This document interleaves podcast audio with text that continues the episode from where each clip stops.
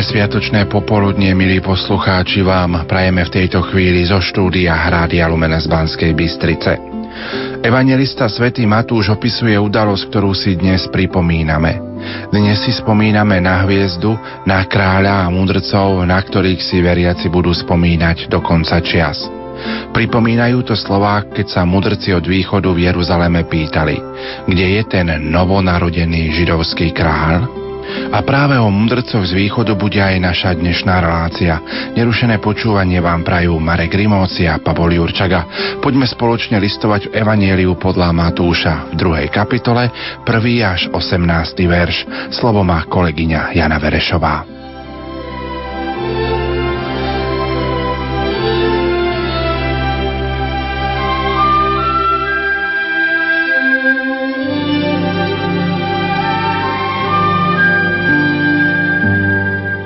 Keď sa začias kráľa Herodesa v judejskom Betleheme narodil Ježiš, prišli do Jeruzalema mudrci od východu a pýtali sa Kde je ten novonarodený židovský kráľ?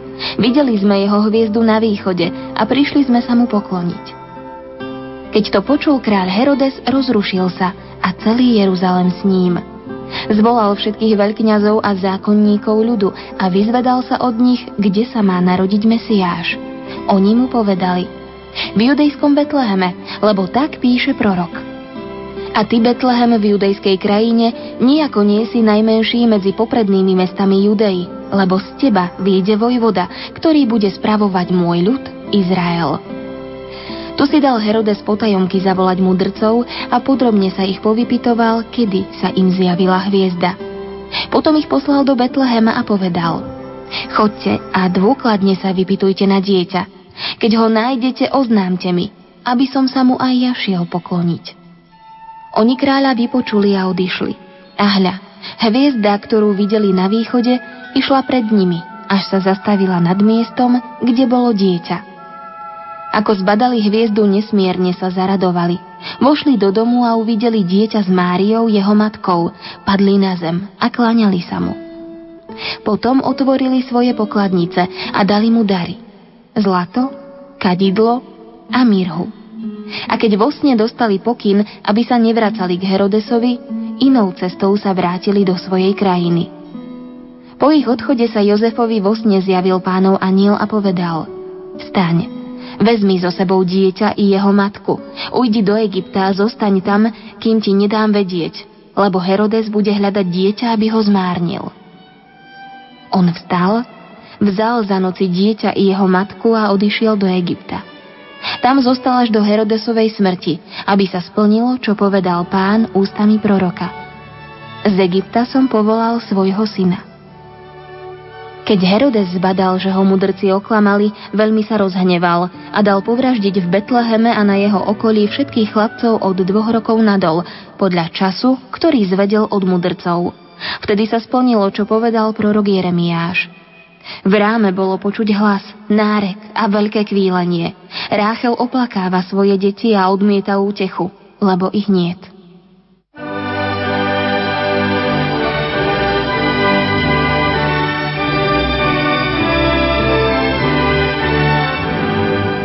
Starým mladosť navracajú. Mladým nesmiernu radosť dajú. Do rodných chalúpok deti privádzajú Nepriatelia k sebe vľúdne slovo majú. Na prehrmené roky ľudia spomínajú. Tú najkrajšiu pieseň pery zaspievajú. To najcenejšie zo srdc ľudia rozdávajú. Takú čarovnú moc len Vianoce majú. Do života ľudí spásu prinášajú.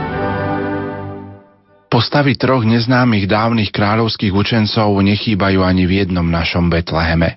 O nich samých veľa nevieme. Evangelista iba opisuje ich príchod k Ježišovi, tajomnú hviezdu, ktorá ich viedla a napokon dary, ktoré položili k nohám novonarodeného dieťatka Ježiša Krista. Boli to zlato, kadidlo a mirha. Tieto veci sa pokladali za najcenejšie dary a dalo by sa povedať, že v ľudských očiach zostali tým až podnes. Slovo má biblista zo spiskej kapitoly docent František Trstenský. Dnes slávime slávnosť zjavenia pána, ktorý v ľudovej tradícii nesie aj označenie Sviatok troch kráľov. Poďme sa pozrieť do biblického textu, odkiaľ tento sviatok vychádza, ako o ňom hovorí evangelista Matúš, ktorý zachytil udalosť návštevy mudrcov z východu. Celý text sa nachádza v druhej kapitole Matúšovo Evanielia a spomedzi štyroch evangelistov má ho uvedený len evangelista Matúš. Svojou štruktúrou môžeme rozdeliť tento text podľa dvoch základných kritérií. Prvým je delenie na štyri časti, ktorý je príchod mudrcov, potom je to útek do Egypta, povraždenie neviniatok a napokon štvrtá časť návrat z Egypta. Druhý spôsob, ako je možné rozdeliť tento text, je podľa miesta, kde sa udalosť odohráva. Prvá časť sa odohráva v Jeruzaleme, kam prichádzajú mudrci.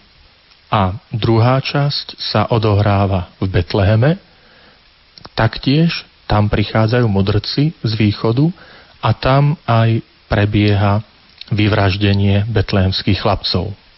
Možno ešte spomenúť jedno kritérium, a to je také predelenie ohľadom proroctiev. V tomto texte Matúšova Evanielia zaznievajú proroctvá o Betleheme, keď židovskí učenci citujú proroka Micheáša a hovoria o Betleheme ako o mieste, kde sa narodí Mesiáš. A ďalej sa spomína mesto Ráma, v súvislosti s vyvraždením betlémskych chlapcov, ktoré evangelista Matúš spája s proroctvom Jeremiáša, ktorý takto vidí oplakávať Ráchel svoje deti. Ráchel bola manželka Jakuba, ktorý sa narodil Benjamín a Jozef, dvaja synovia, a zomrela pri pôrode toho najmladšieho Benjamína a bola pochovaná nedaleko Betlehema. Spomienka na ňu je dodnes, ktorú pripomína tzv. Ráchelina hrobka. Oplakávanie Ráchel využije prorok Jeremiáš, aby naznačil, že po utrpení, ktoré mali Židia v babylonskom zajatí, teda o niekoľko storočí neskôr, ako Ráchel žila a zomrela, že toto oplakanie potom skončí a oni sa vrátia z babylonského zajatia, čo sa aj stalo v roku 539 pred Kristom. Ďalšie proroctvo sa dotýka Egypta a Nazaretu. Egypta, ktoré evangelista Matúš spája s proroctvom proroka Ozeáša, z Egypta som povolal svojho syna, kým prorok Ozeáš myslel na vyvolený národ, na Izrael, ktorý Boh vyviedol z egyptského otroctva a nazýva ho dôverne svojim synom, evangelista Matúš aplikuje toto proroctvo priamo na osobu Ježiša Krista ako Božieho syna. A napokon je to proroctvo spojené s mestom Nazaret, kde sa Ježiš usadil, alebo presnejšie povedané Jozef, Mária a Ježiš, kde sa usadili po návrate z Egypta a opäť je tu uvedené naplnenie proroctva, budú ho volať Nazarecký. Ide o kombináciu pravdepodobne proroctva proroka Izajáša, ktorý hovorí o výhonku, čo sa povie po hebrejsky necer, alebo z knihy Sudcov z 13. kapitole, kde sa hovorí slovíčko Nazir, čo znamená zasvetený Bohu. Je to preto, že samotné mesto Nazaret sa v starom zákone nikde nespomína. A preto ten výrok budú volať Nazarecký sa priamo v starom zákone medzi prorokmi alebo nejakom inom texte nenachádza. Skôr sa biblisti domnievajú, že evangelista využil istú zvukovú podobnosť a to už buď s uvedeným slovom necer, výhonok knihe proroka Izajáša v 11. kapitole, alebo so slovom nazír, čo znamená zasvetený, tak ako je to spomenuté okrem iných miest aj v knihe sudcov v 13. kapitole. Pokiaľ ide o samotných mudrcov z východu, grécky text používa výraz mágoj. Ťažko sa nám prekladá tento výraz, pretože v slovenčine môže spôsobovať nesprávne pochopenie. Výraz mágoj preložiť mágovia, mágia dnes môže mať úplne iný význam ako v minulosti. Rovnako aj výraz králi je nepresný. Sveté písmo v Matúšovom Evangeliu nikdy takto neoznačuje mudrcov z východu. Domnievame sa, že označenie králi, tak ako to máme zaužívané v našej tradícii, hovoríme o kráľoch, o troch kráľoch, pochádza zo žalmu 72, kde pod vplyvom kresťanského čítania tohto žalmu sa aplikovali tieto termíny králi aj na návštevu mudrecov z východu. Tento žalm 72 vo verši 10 hovorí Králi Taršišu a ostrovov prinesú mu dary. Oddajú mu dane králi Arabov aj zo Sáby. Budú sa mu klaňať všetci králi. Slúžiť mu budú všetky národy. Pod vplyvom kresťanského čítania interpretácie udalosti Ježiša Krista a aj žalmu sa tento výraz králi aplikoval práve na návštevu mudrcov z východu. Ale je správne zostať pravdepodobne pri tom výraze mudrci. Samotný výraz mágoj bol používaný v prvom rade pre kňazov, pre kňazskú triedu alebo kastu na perskom dvore, ktorá sa zaoberala predovšetkým výkladom snov. K tomu patrilo aj výskum alebo pozorovanie hviezdnej oblohy. A práve podľa evangelistu Matúša pozorovanie hviezd ich priviedlo k tomu, že prišli k presvedčeniu, že sa má narodiť Mesiáš Kristus. Hovorí sa v Evaníliu podľa Matúša v druhej kapitole, v druhom verši, že títo mudrci prišli z východu. Dnes nevieme presné miesto, odkiaľ prišli.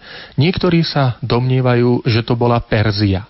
Iní hovoria o sírskej púšti alebo o nejakom mieste v Arábii. Rovnako je zaujímavé aj vysvetlenie, ktoré hovorí, že videli sme jeho hviezdu na východe. A je ten text neistý, pretože dovoluje dve interpretácie. Prvá je, kým sme boli na východe, tak tam sme videli jeho hviezdu. Čiže ukazuje na geografický pôvod týchto mudrcov. Boli na východe a tam videli jeho hviezdu a prišli z východu. Iné vysvetlenie je, že ide o miesto, kde táto hviezda sa nachádzala na hviezdnej oblohe, na nebeskej oblohe, že sa nachádzala na východnej strane.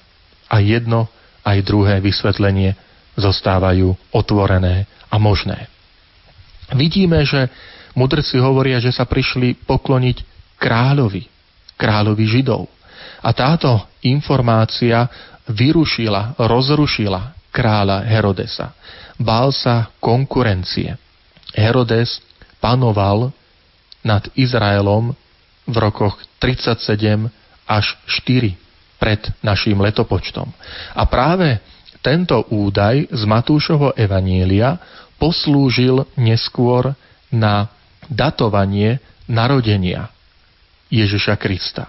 Ak Herodes zomrel v roku 4 pred našim letopočtom a hovorí sa, že dal pozabíjať chlapcov od dvoch rokov nadol podľa času, aký mu určili mudrci od východu, kedy sa mal narodiť Kristus, tak podľa toho aj dodnes najviac príjmanou informáciou o dátume narodenia alebo o roku narodenia Ježiša Krista je rok 7 alebo 6 pred naším letopočtom. Teda je to výsledok toho, že pripočítame ku roku 4 v ktorom zomrel Herodes, ešte dva roky a dostaneme sa do roku 6, alebo niektorí hovoria teda až 7 pred našim letopočtom ako rok približného narodenia Ježiša Krista. V dejinách vyvolal veľký záujem úkaz, o ktorom hovorí sväté písmo, keď hovorí o hviezde. A my poznáme a nevieme si ani predstaviť Betlehem, na ktorom by nebola nejaká hviezda alebo kométa. Je to tak ustálené a zaužívané, že už sa aj používa označenie Betlémska hviezda. Grécky text svätého písma hovorí alebo používa výraz aster, čo v preklade znamená hviezda. Tento výraz zaujal mnohých, nielen biblistov, ale aj vedcov, odborníkov, aby sa snažili identifikovať, o aký úkaz na nebeskej oblohe šlo. Niektorí sa domnievali, že išlo o kométu. Veľmi známy talianský maliar Giotto di Bondone, ktorý žil na prelome 13. a 14. storočia, namaľoval v roku 1304 fresku klaňania sa, klaňania sa mudrcov pre kapličku Skrovéni, ktorá sa nachádza v Padove. A inšpirovaný návratom heliovej kométy namaľoval na tento obraz práve betlémskú hviezdu v tvare kométy. Možno asi preto najznámejšie vyobrazenia na obrazoch, na malbách alebo na iných formách ukazujú betlémskú hviezdu v tvare kométy. Výpočty však ukázali, že to nie je veľmi presné, pretože Heliova kométa prišla ku Slnku v roku 12 pred našim letopočtom a potom znova v roku 66 nášho letopočtu, čo je doba, ktorá je na jednej strane veľmi skoro v porovnaní s dátumom narodenia Ježiša Krista, teda ten rok 6-7, alebo až príliš neskoro, keď hovoríme o roku 66 po Kristovi. Iný spôsob vysvetlenia ponúkal v 17. storočí známy nemecký astronóm Johannes Kepler, ktorý 17. decembra 1603 pozoroval v Prahe konjunkciu, čiže priblíženie planéty Jupiter a Saturn. A vypočítal, že takéto priblíženie obidvoch planét nastalo aj v roku 7 pred našim letopočtom, a to dokonca trikrát v jednom roku. Konkrétne v máji, v septembri a začiatkom decembra v súhvezdí Rýb. Preto sú dohady, či práve tento úkaz nevyvolal zvedavosť u mudrcov z východu, aby ho spojili zvláštnou významnou udalosťou v dejinách Judska a Židov. Ako však došlo k datovaniu nášho letopočtu? Prečo podľa narodenia Ježiša Krista počítame letopočet? Prečo teraz je rok 2012, do ktorého sme pred niekoľkými dňami práve vstúpili? Postaral sa o to opát rímskeho kláštora, ktorý sa volal Dionysius Exigus. Ten v roku 532 sa pokúsil vypočítať dátum Kristovho narodenia, pretože dovtedy sa takýto spôsob počítania letopočtu nepoužíval. Avšak pri výpočtoch sa dopustil niekoľko drobných chýb. A preto dnes, ako som spomínal, je názor, že Ježiš Kristus sa v skutočnosti narodil okolo roku 6-7 pred naším letopočtom. Teda išlo práve o ten zmienený 6-7 ročný rozdiel.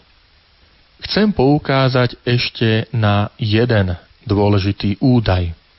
A to, že v betlémskej hviezde nie je ani tak potrebné na prvom mieste hľadať predovšetkým nejaký astronomický úkaz, ale naplnenie proroctiev, naplnenie starozákonných očakávaní a prislúbení. Takto ukazuje kniha Numery. V 24. kapitole ponúka jedno zo známych proroctiev alebo požehnaní Báláma. Bálám je pohan, ktorý prichádza, aby požehnal izraelský národ, ktorý putuje púšťou z egyptského otroctva po vyslobodení do zasnúbenej krajiny. A v jednom zo svojich proroctiev, spomenutej knihe Numery, 24. kapitole, 17. verši, uvádza tento Balám. Vidím, ale nie už teraz. Hľadím na neho, no nie z poblízka. Hviezda vychádza z Jakuba. Žezlo sa zdvíha z Izraela. A práve táto skutočnosť, táto predpoveď hviezdy a žezla, teda kráľovskej moci, mohla byť aj motívom pre evanielistu, ktorý spojil Balámovo proroctvo s narodením Ježiša Krista ako očakávaného Mesiáša židovského kráľa. V celej udalosti je však potrebné vidieť predovšetkým teologické posolstvo. Keď hovorím teologické posolstvo, mám na mysli také posolstvo, ktoré evangelista nasmerúva, upriamuje na samotného Boha čo tým Boh chce prostredníctvom Božieho slova, Evanielia, nám povedať. Vyplýva z toho niekoľko skutočností, ktoré si dnešným sviatkom zjavenia pána pripomíname. Prvou skutočnosťou je, že mudrci z východu predstavujú pohanov. Sú to pohania, ktorí prichádzajú z ďaleka, aby sa poklonili židovskému novonarodenému kráľovi, Mesiášovi, Ježišovi Kristovi. A na konci Matúšovho evanielia budeme počuť misijný príkaz. V 28. kapitole tohto evanelia sa hovorí, chodte do celého sveta, učte všetky národy.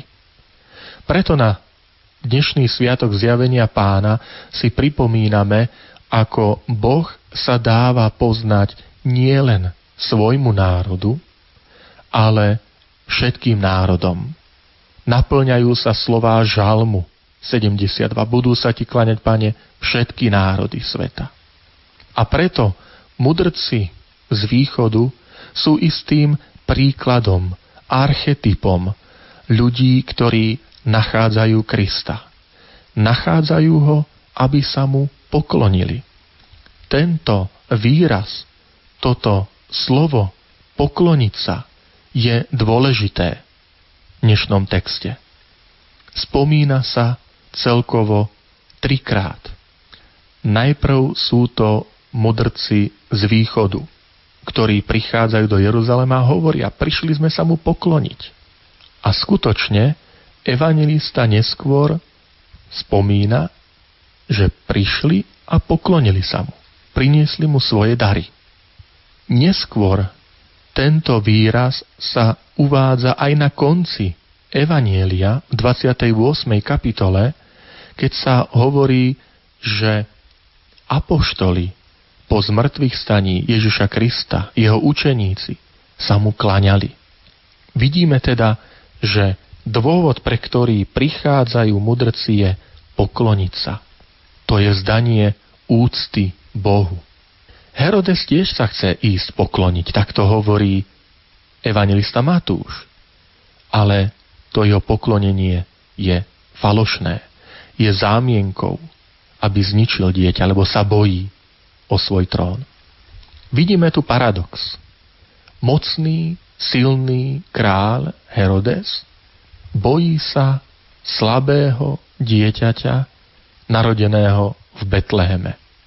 To je tá slabosť silných a sila slabých, ktorá sa bude ukazovať a prejavovať po celé dejiny ľudstva.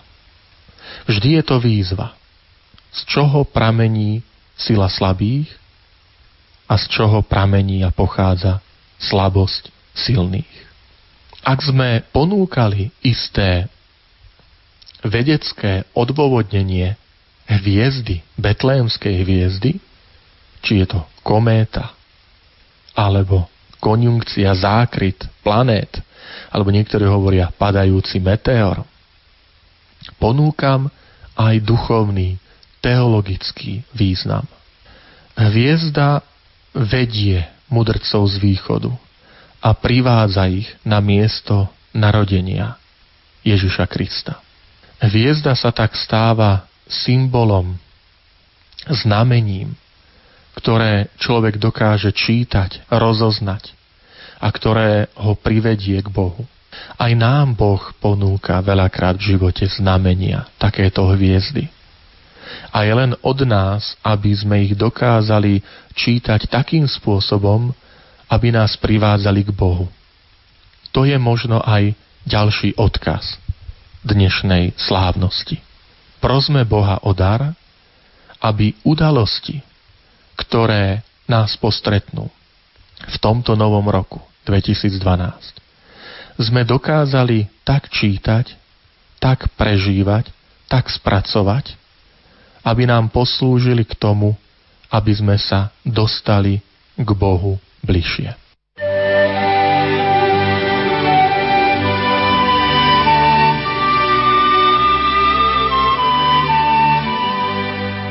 Milí poslucháči, dnes chceme poklaknúť nie pred znázorneného Ježiška v betlehemskej maštali, ale pred skutočného Ježiša Krista na oltári. Pred neho chceme položiť veľké tri hodnoty, ktoré zvýrazňujú zlato, kadidlo a mirha. Chceme pred neho položiť naše materiálne zabezpečenie, naše životné postupy v budúcnosti, svoje zdravie, život i smrť. Slovo má v tejto chvíli cirkevný historik doktor Gabriel Brenza.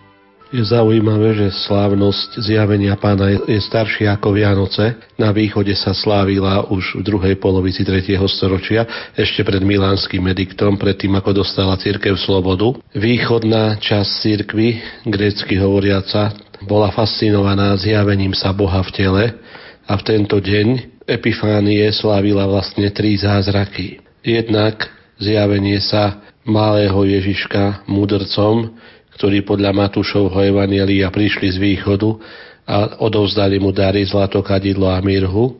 Druhý zázrak, tak ako je to aj v liturgii častokrát uvedené, je zázrak v rieke Jordán.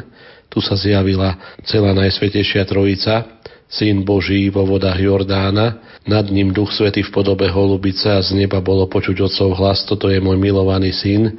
A tento obsah Jordánu a krstu v Jordáne je teraz takým hlavným obsahom zjavenia pána Epifánie vo východných cirkvách. A tretí zázrak to bolo zjavenie sa pána Apoštolom. Podľa Evanielia svätého Jána pán urobil svoj prvý zázrak na svadbe v Káne, keď premenil vodu na víno.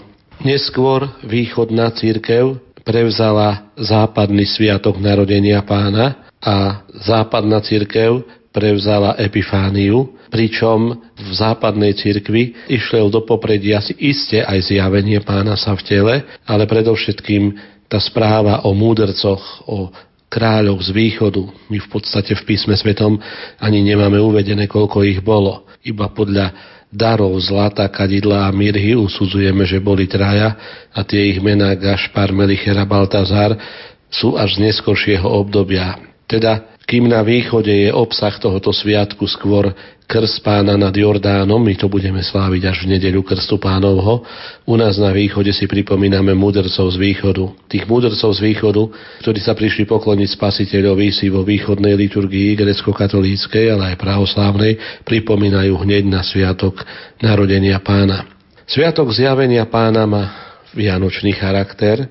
Pred koncílom mal aj svoju oktávu, ktorá trvala až do 13. januára a je spojený s mnohými zvykmi. Liturgický zvyk na vigiliu Sviatku zjavenia pána alebo aj na samotný Sviatok zjavenia pána požehnávať svetenú trojkráľovú vodu a potom kňazská koleda po príbytkoch. Aký možno aktuálny odkaz môžu dať traja kráľa alebo Sviatok troch kráľov aj nám v súčasnosti? Ako som spomenul, v západnej cirkvi je to predovšetkým Sviatok kráľov alebo troch kráľov, ako sa to ľudovo nazýva. Je fascinujúca tá túžba hľadať Boha, ten príbeh troch kráľov, múdrcov, ktorí vedených hviezdou prišli z ďalekých východných krajín, najprv do Jeruzalema a nenechali sa znechutiť, keď tu nenašli kráľa a potom pokľakli pred kráľom, ktorý v chudobných podmienkach ako chudobné dieťa bol v Betleheme a odovzdali mu skutočne veľké dary, zlato, ktoré symbolizovalo kráľovskú moc,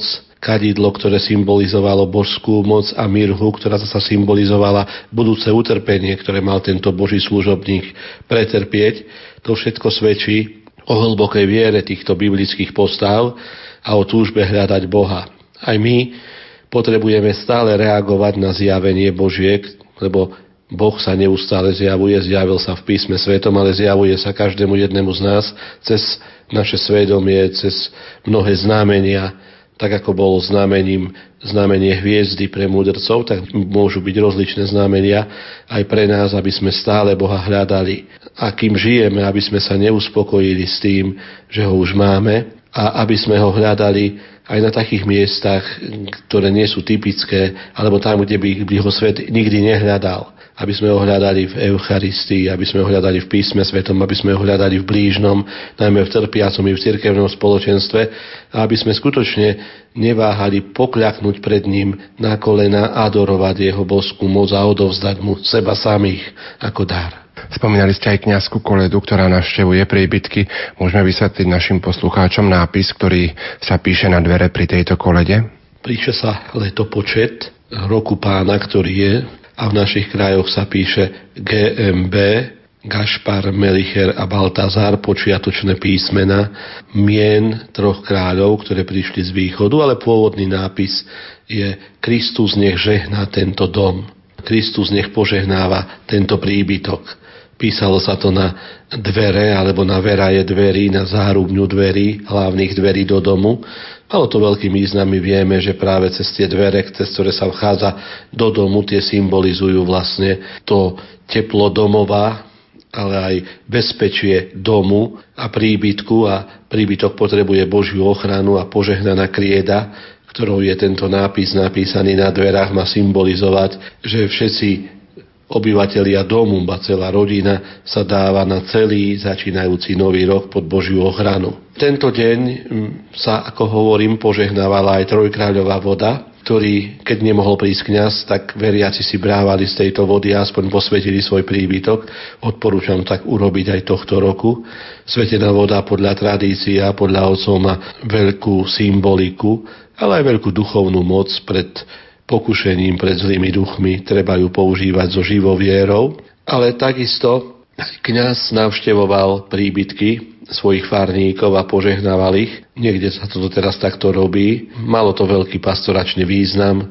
Kňaz jednak navštívil príbytok svojich veriacich a keď prišiel na nové miesto, tak sa zoznamoval s jednotlivými veriacimi v tej svojej farnosti a dával si do súvislosti jednotlivé rodiny, aby vedel, kto ku komu patrí. A tento význam tejto návštevy je isté aj to požehnanie, ale aj ten pastoračný kontakt kniaza so svojimi veriacimi. A kniazka koleda je preto jedinečná a má svoj veľký význam. Ešte jeden zvyk by som spomenul, na zjavenie pána, ktorý je veľmi starobilý. My vieme, že dátum Veľkej noci je pohyblivý a že sa vypočítava podľa mesačného splňu a že vlastne dátum Veľkej noci sa podľa starej tradície vždy ohlasoval na zjavenie pána tým starým formulárom zjavila sa Božia sláva a stále sa zjavuje, tak preto je doteraz zvyk a na mnohých miestach sa to robí, že po evanieliu buď pred kázňou alebo po kázni, pred homiliou alebo po homilii kňaz alebo prítomný diakon ohlási spoločenstvu veriacich, kedy bude v tom ktorom roku Veľká noc a z nej vyplývajúce pohyblivé sviatky, či už začiatok svätého pôstu, na nebo vstúpenie pána, Turíce, Najsvetejšieho Kristovho tela a krvi, ale aj prvá adventná nedeľa, liturgický rok má veľký význam. Aj keď už teraz máme kalendáre a môžeme si aj v príručkách pozrieť presne, kedy, v ktorý rok bude Veľká noc, predsa len na to zjavenie pána má veľkú symboliku ohlásiť Veľkú noc, ktorá je najväčším sviatkom kresťanského roka a o ktorej sa symbolizuje to hlavné proroctvo alebo to hlavné poslanie Ježiša Krista, ktoré sa uskutočnilo počas veľkonočného trojdnia, jeho vykúpenie a slávne zmrtvý vstanie, ktorým sa završila naša spása. Teda aj takýto zvyk bol spojený so sviatkom zjavenia pána. My vieme, že podľa terajšieho liturgického kalendára, podľa liturgickej reformy. Terajší sviatok zjavenia pána troch kráľov už nemá oktávu, ale po ňom ešte do najbližšej nedele pokračuje Vianočné obdobie, ktoré sa potom logicky končí krstom Krista pána, kedy sa pripomína to, čo východní kresťania pripomínajú si na Epifániu, pokrstenie 30-ročného Ježiša Jánom Krstiteľom rieke Jordán. Ako ľudia slávili slávno zjavenia pána troch kráľov, možno v minulosti aj v súčasnosti boli nejaké zvyky, ktoré sa v súvislosti s týmto dňom alebo predvečer tohto dňa konali? Ja si spomínam, hádam to bolo aj pod vplyvom spolužitia, s grécko-katolíkmi, že na Zemplíne, na Hornom Zemplíne, ale aj na Šariši sa tento deň mimoriadne slávil ako veľká slávnosť a že nie tak ako tu na strednom Slovensku alebo v iných krajoch Slovenska, kde sa slávi starý rok a kde sa robí akoby taká repríza štedrovečernej večere, ale pred tromi kráľmi, pred sviatkom zjavenia pána sa robila trojkráľová večera, pri ktorej sa varili podobné jedlá ako na štedrú večeru a pri ktorej sa takisto jedli oplátky, spoločne sa modlilo, aby sa radosne očakával tento sviatok zjavenia pána. Teda aj tento ľudový zvyk bol ešte spojený. Zjavenie pána bolo v ľudovom kalendári zakončenie vianočného obdobia, po tomto zjavení pána po troch kráľov zvyčajne začínali fašianky, mnohé ľudové zábavy, ktoré bývali a odstranila sa z domov vianočná výzdoba.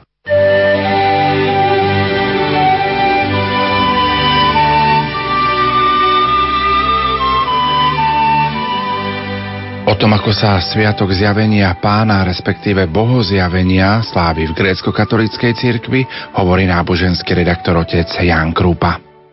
Vo všetkých kresťanských tradíciách východu bohozjavenie Epifánia oslavuje zjavenie vteleného Božieho slova, a to v trojičnom a kristologickom kontexte. Liturgické texty zhrňujú základné tajomstvá kresťanskej viery trojičné tajomstvo vtelenie Božieho slova a vykúpenie prijaté v krste, udalosť, ktorá sa slávi počas veľkého svetenia vody, ktoré pripomína Kristov krst a krst každého veriaceho kresťana. V byzantskej tradícii je bohozjavenie jedným z dvanástich veľkých sviatkov. Má obdobie predsviatku, ktoré sa začína 2. januára a svoj posviatok, ktorý sa končí 14. januára. Tento čas chce ukázať, ako sa cirkev poslušná liturgii pripravuje na slávenie veľkej udalosti spásy a ako ju prežíva 8 dní, ktoré zviditeľňujú plnosť sláveného tajomstva. Hybnické texty večierne a utierne, teda oficiálnej večernej a ranej modlitby cirkvy, pochádzajú od veľkých byzantských hymnografov, ktorí žili v období od 6. do 9. storočia. Ide o Romana Sladkopevca, Sofrona Jeruzalemského, Germána Konštantínopolského, Andreja Kréckého, Jána Damaského a Jozefa Hymnografa. Hymnické texty zdôrazňujú úžas a obdiv Jána Krstiteľa a celého stvorenia, anielov nebeskej klamby vôd Jordánu nad tým, v akej poníženosti sa zjavuje Kristus, keď sa odoberá prijať krst. Jedným z najvýznamnejších textov je veľké svetenie vody ktoré sa slávi na konci večierne alebo na konci božskej liturgie, pričom voda sa svetí zvyčajne v krstnom prameni. teda v krstiteľnici chrámu. Modlitba pripisovaná svetému Sofronovi Jeruzalemskému je dlhým textom, ktorý predstavuje samotný obrad, hoci sa zvykne vkládať do večierne alebo do božskej liturgie. Po speve tropárov pokračuje obrad veľkého svetenia vody viacerými čítaniami zo starého a nového zákona. Ide o tri úrivky z proroka Izaiáša, potom o úrivok z listu svätého apoštola Pavla Korintianom a napokon o úrivok z Markovho Evanielia.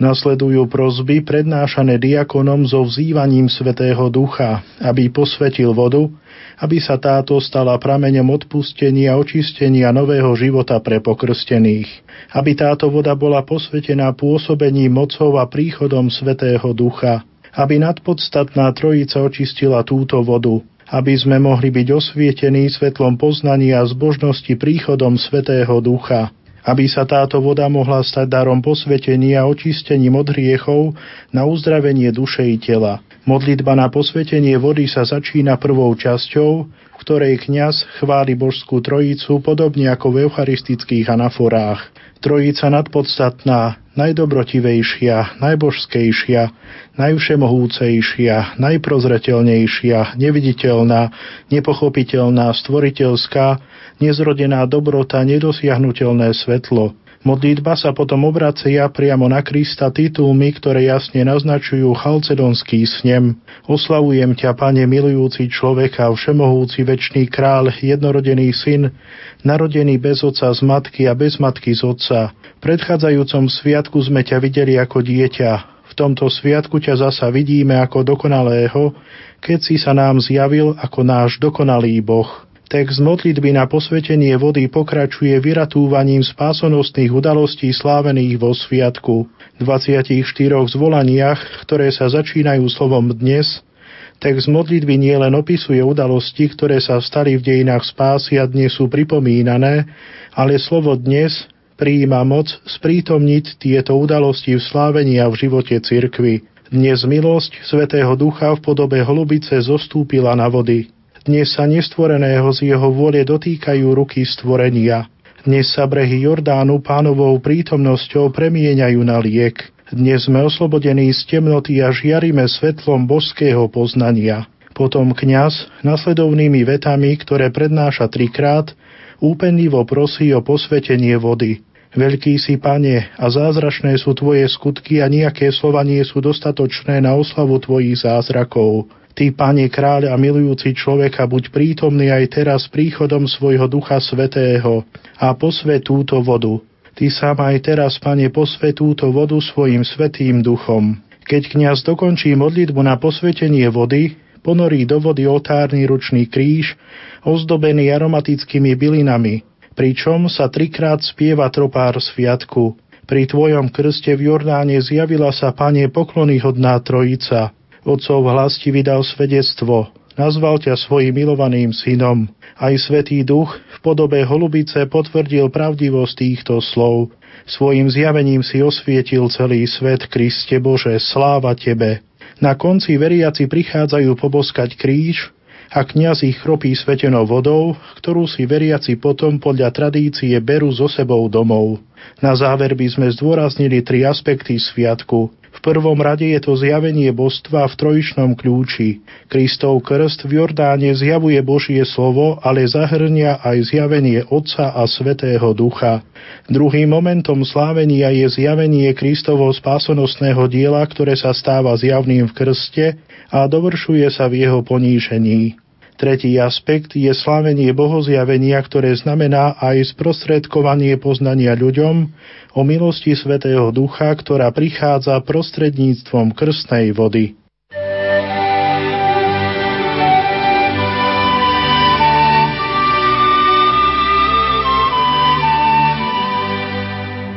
Učencov z východných krajov priviedla za Ježišom dôvera. Vedeli, že hoci mu dávajú veľa, nebude to pre nich stratené. S podobnou dôverou predstupujme aj my, milí poslucháči, pred oltár v našich kostolíkoch. Za pozornosť